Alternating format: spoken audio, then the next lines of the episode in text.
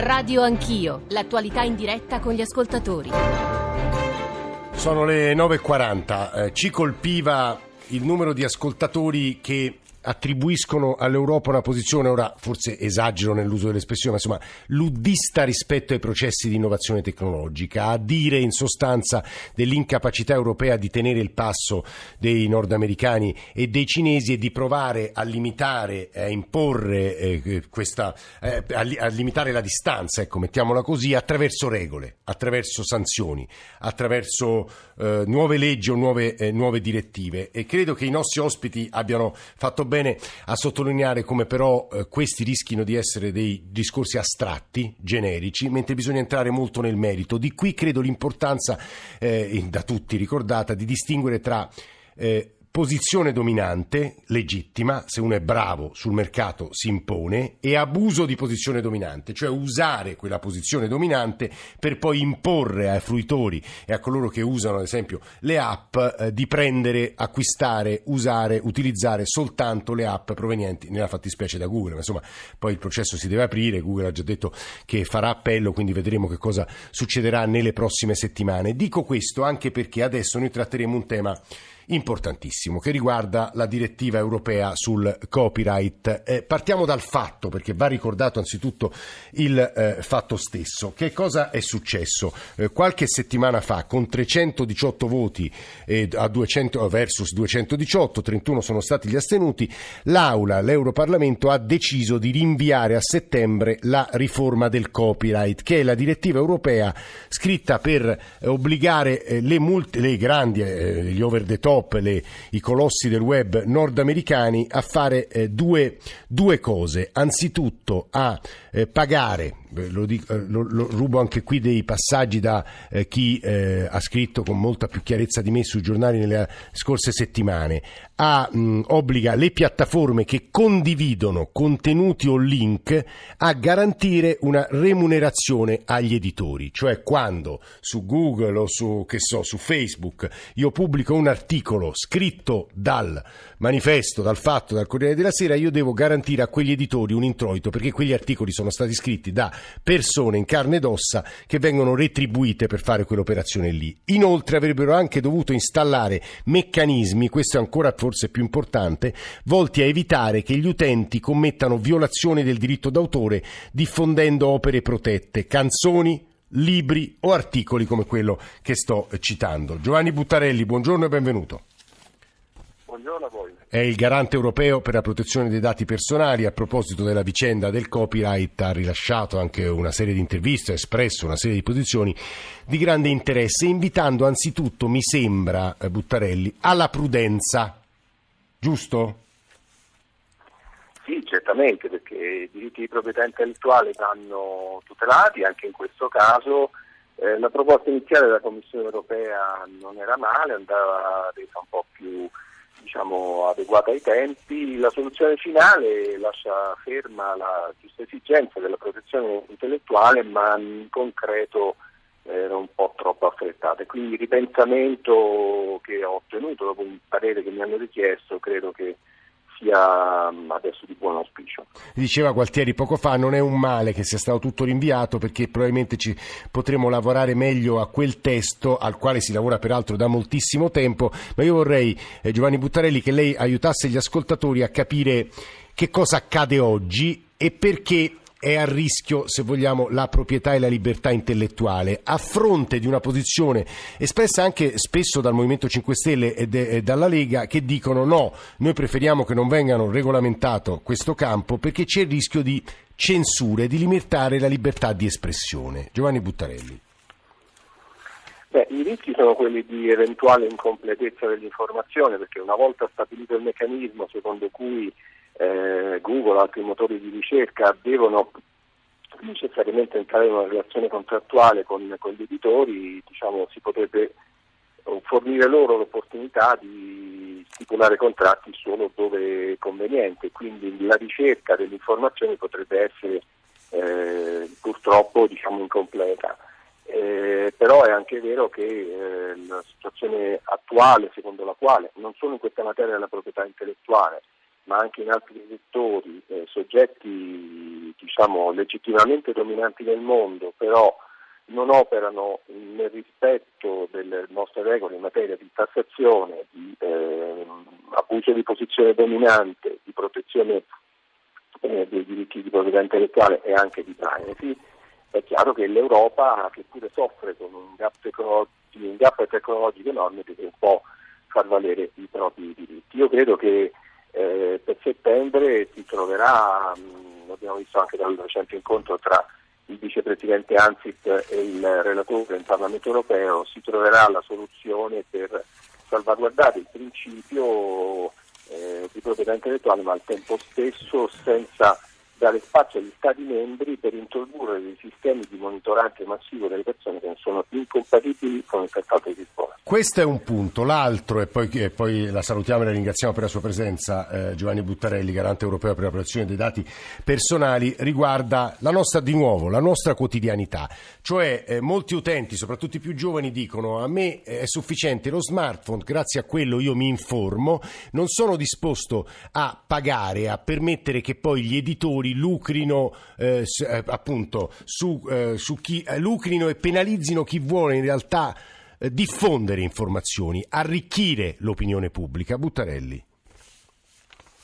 Beh, eh, diciamo, il nostro paese dal 1941 ha una legislazione ancora oggi avanzata che riconosce a chi crea un'idea diritti di sfruttamento economico ma anche di, di paternità morale diciamo, del, del, diritto. E non è che il mondo online eh, per il fatto che adesso è possibile rastrellare informazioni su scala globale può portare ad un'alterazione di questo, di questo principio. Questo vale per gli editori, ma vale per qual- qualunque altra persona che produca un bene suscettibile di, eh, di, protezione intellettuale. Noi amministriamo tutti la nostra vita attraverso uno smartphone e il tablet, eh sì. però dobbiamo evitare ecco, questo mito secondo il quale siamo un po' eterodiretti e eh, accettiamo quello che è più eh, diciamo, piacevole dal punto di vista della quotidianità senza riflettere sull'alterazione di, di valori. La protezione intellettuale è soltanto uno dei, dei tanti eh. temi, io credo che l'Europa faccia bene a tenere il punto. Eh. Molto chiara l'ultima espressione, in particolare di Giovanni Buttarelli. Eh, quello che Buttarelli ha, ha, detto è stato ascoltato da Vincenzo Vita, da Piero Attanasio. Vincenzo Vita è presidente dell'archivio audiovisivo del Movimento Operaio e Democratico, è un ex parlamentare, collabora e scrive delle rubriche di grande interesse soprattutto sul mondo dei, dei media, sul manifesto. Vita, buongiorno e benvenuto. Voi. Lei qualche perplessità l'ha espressa rispetto alla, alla direttiva poi eh, rinviata. Se non sbaglio, in uno dei suoi articoli ha usato anche la parola eh, premoderno. Attenzione perché l'atteggiamento europeo rischia di essere premoderno e di leggere malissimo tutti i processi tecnologici in corso. Perché Vita? Ma in fondo è stato anche detto prima. Mm. Eh, ho trovato interessante la riflessione di Gualtieri sulla necessità di un ripensamento o comunque di un approfondimento. Queste direttive hanno dei tempi molto lunghi, l'iter normativo europeo è piuttosto faraginoso e l'evoluzione tecnologica è mille volte più veloce, quindi quando arrivano questi testi all'atto conclusivo generalmente, non sempre, eh, però spesso sono vecchi.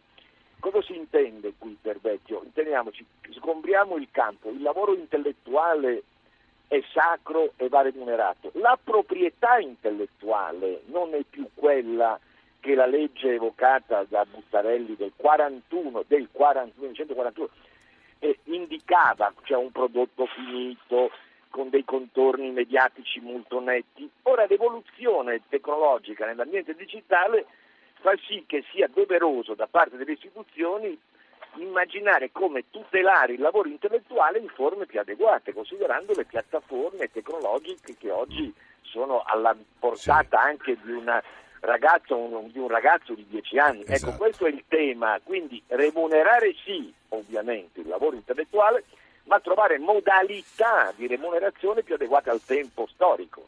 Eh, quali potrebbero essere però, Vita? Ma nella musica furono fatti dei passi avanti, eh. cioè delle, delle forme di pagamento eh, Beh, ad esempio Spotify e Apple Music hanno eh, trovato una sì, forma insomma, di... Eh. Sì, insomma, tra, tra, l'altro si tratta di trovare delle forme adeguate. Voglio anche fare una considerazione. Io mi occupo appunto di comunicazione, me ne sono occupato e ci mancherebbe se voglio eh, mancare io, tra virgolette, eh, di attenzione Sì. verso i quotidiani, gli editori. Però il problema è che la carta stampata ha bisogno di allargare il mercato del, letto- del lettore, della lettrice del lettore, non di rinchiuderlo facendo pagare qualche mezzo euro in più.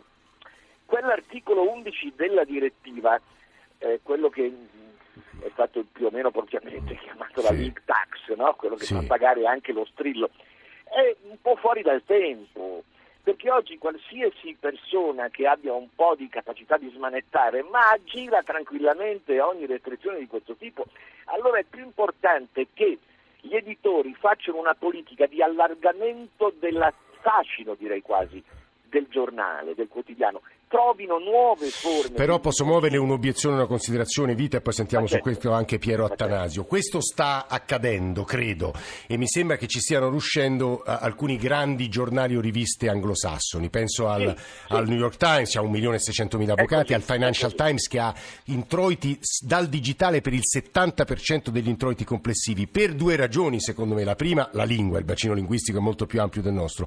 La seconda è che quello è un pubblico abbiente. Il rischio che che temo lei, immagino, lei paventi, sia che in un mercato come quello del Sud Europa, più povero, disabituato a pagare, chi ci rimetta davvero possono essere i meno abbienti, vita. E certo, si può creare, come è molto verosimile, il rischio è altissimo, eh, un mercato di serie A per le persone che hanno una possibilità di spesa e quindi di consumo eh, più elevata e chi invece si deve accontentare, non voglio offendere la televisione, eh, ci Sì. Ma del telegiornale serale, della tv generalista, eh, sempre meno peraltro agguerrita ormai dal punto di vista tecnologico. Questo è il grande capitolo della modernità. Ora, no- io non ho una soluzione, una bacchetta magica e mi permetto di dire, eh, guardo con sospetto chi ha delle soluzioni improvvise, si tratta di ricercare il modo più adeguato, quindi questo rinvio del testo direttiva serve appunto ad un ripensamento fattivo, utile.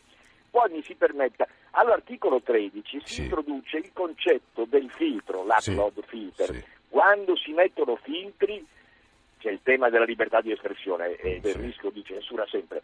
Si sa dove si parte e non si sa dove si arriva. eh? Attenzione, l'eterogenesi dei fini. Uno mette una cosa pensando che sia utile all'umanità e poi finisce con la censura. È Vincenzo Vita che sta parlando, è stato ascoltato da Piero Attanasio, responsabile per gli affari europei dell'Associazione Italiana Editori, e l'AIE che immagino delusa per il rinvio al quale abbiamo fatto così spesso riferimento in questa trasmissione. Attanasio, buongiorno e benvenuto. Eh, buongiorno, sì. Eh, siamo delusi, ma non tanto per un discorso di rinvio, perché crediamo che sia il primo passaggio per far saltare tutto, cioè per, eh, i tempi sono veramente molto stretti, è già stato ricordato che la, la procedura all'interno legislativo europeo è piuttosto complesso e si arri- se, credo che siamo già oltre i limiti e ho paura Ma perché dice andremo- oltre i limiti? Perché dice questo? Perché siamo in fine, in fine legislatura, Ah, il quindi- testo verrà approvato, se tutto va bene, a settembre, Sì. però mh, ci sono dei dubbi che ci si riesca in una sola seduta ad affrontare con la Eh, sì. serietà che è dovuta proprio alle, alle cose che sono, eh, rispetto alle cose che sono state dette. Se si va ad ottobre inizia poi il dialogo inter- interistituzionale con la Commissione e il Consiglio, specie se il testo, come si prevede, sarà abbastanza diverso da quello del Parlamento, C'è il rischio. e c'è un serio timore che non si fa in tempo per febbraio. Attanasio, perché per voi è così importante? Ovviamente c'è una questione economica gigantesca, ma è immagino per voi anche una questione di valori, contenuti, sostanza della democrazia, uso delle espressioni forse eccessive, ma insomma Attanasio. No, non è eccessivo, crediamo proprio che sia così. Eh, il- preciso che l'Associazione Italiana Editori è l'associazione dei libri, non dei giornali, quindi Certo, eh, certo. non abbiamo un interesse diretto. Beh, però anche quando pubblicano estratti di libri, C'è un, cioè, problem- eh. sì, c'è un problema davvero di principi, di riconoscimento del valore intellettuale dello- eh, dell'opera del diritto dell'autore. Io cerco sempre di non usare la, la cattiva traduzione in inglese Sì.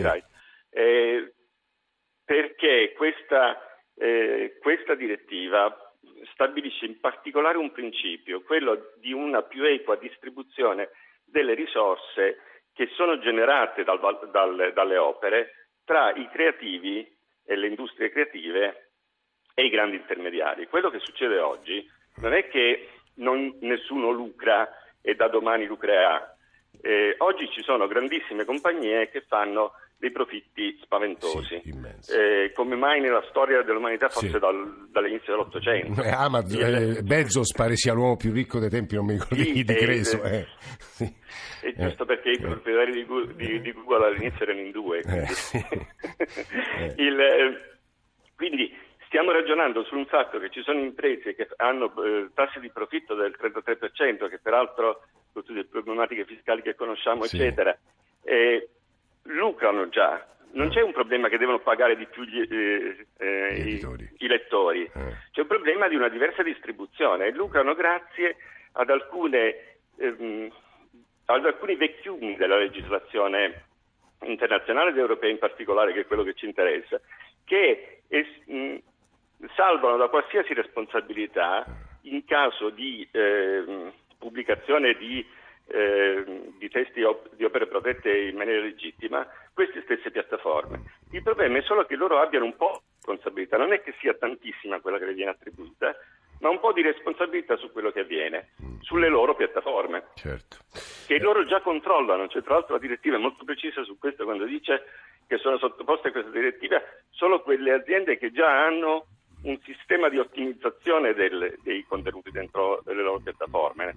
Non è per chiunque, non è per Dropbox per dire Certo, una... guardi, Attanasio, eh, responsabile Affari Europei, Associazione Italiana Editori, eh, dopo aver ascoltato le sue parole mi permetto di eh, dare due minuti di tempo a Vincenzo Vita, eh, che conosce i tempi radiofonici, semplicemente per rispondere a quegli ascoltatori che di nuovo, come quando parlavamo della questione Google, sentono molto lontani da loro questi temi, mentre invece, Vita, non voglio invitarla a fare una specie di appello alla libera stampa e all'importanza della formazione dell'opinione pubblica, mentre invece sono temi decisivi per le democrazie. Su questo Vita penso sia difficile essere in disaccordo.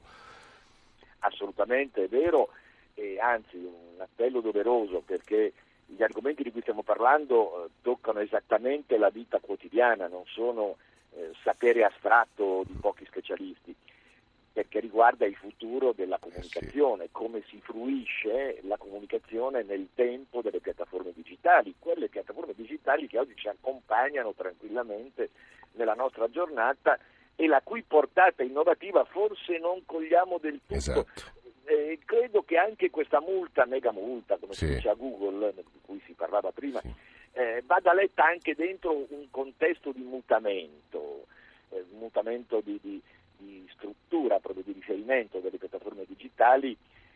forse persino questi grandi gruppi sovranazionali oggi cominciano a essere insidiati da quello che oggi proprio il manifesto chiamava il sovranismo digitale, cioè entra in scena anche un altro numero di attori eh, nazionali. Questo riguarda le persone singole, le persone esatto. che non vogliono essere suddite, non devono essere suddite, ma protagoniste del cambiamento. Ecco il senso importante di questa discussione e sono contento che eh, la radio, radio abbia dedicato... No, io sono un amante della radio, come sa benissimo il sì, sì.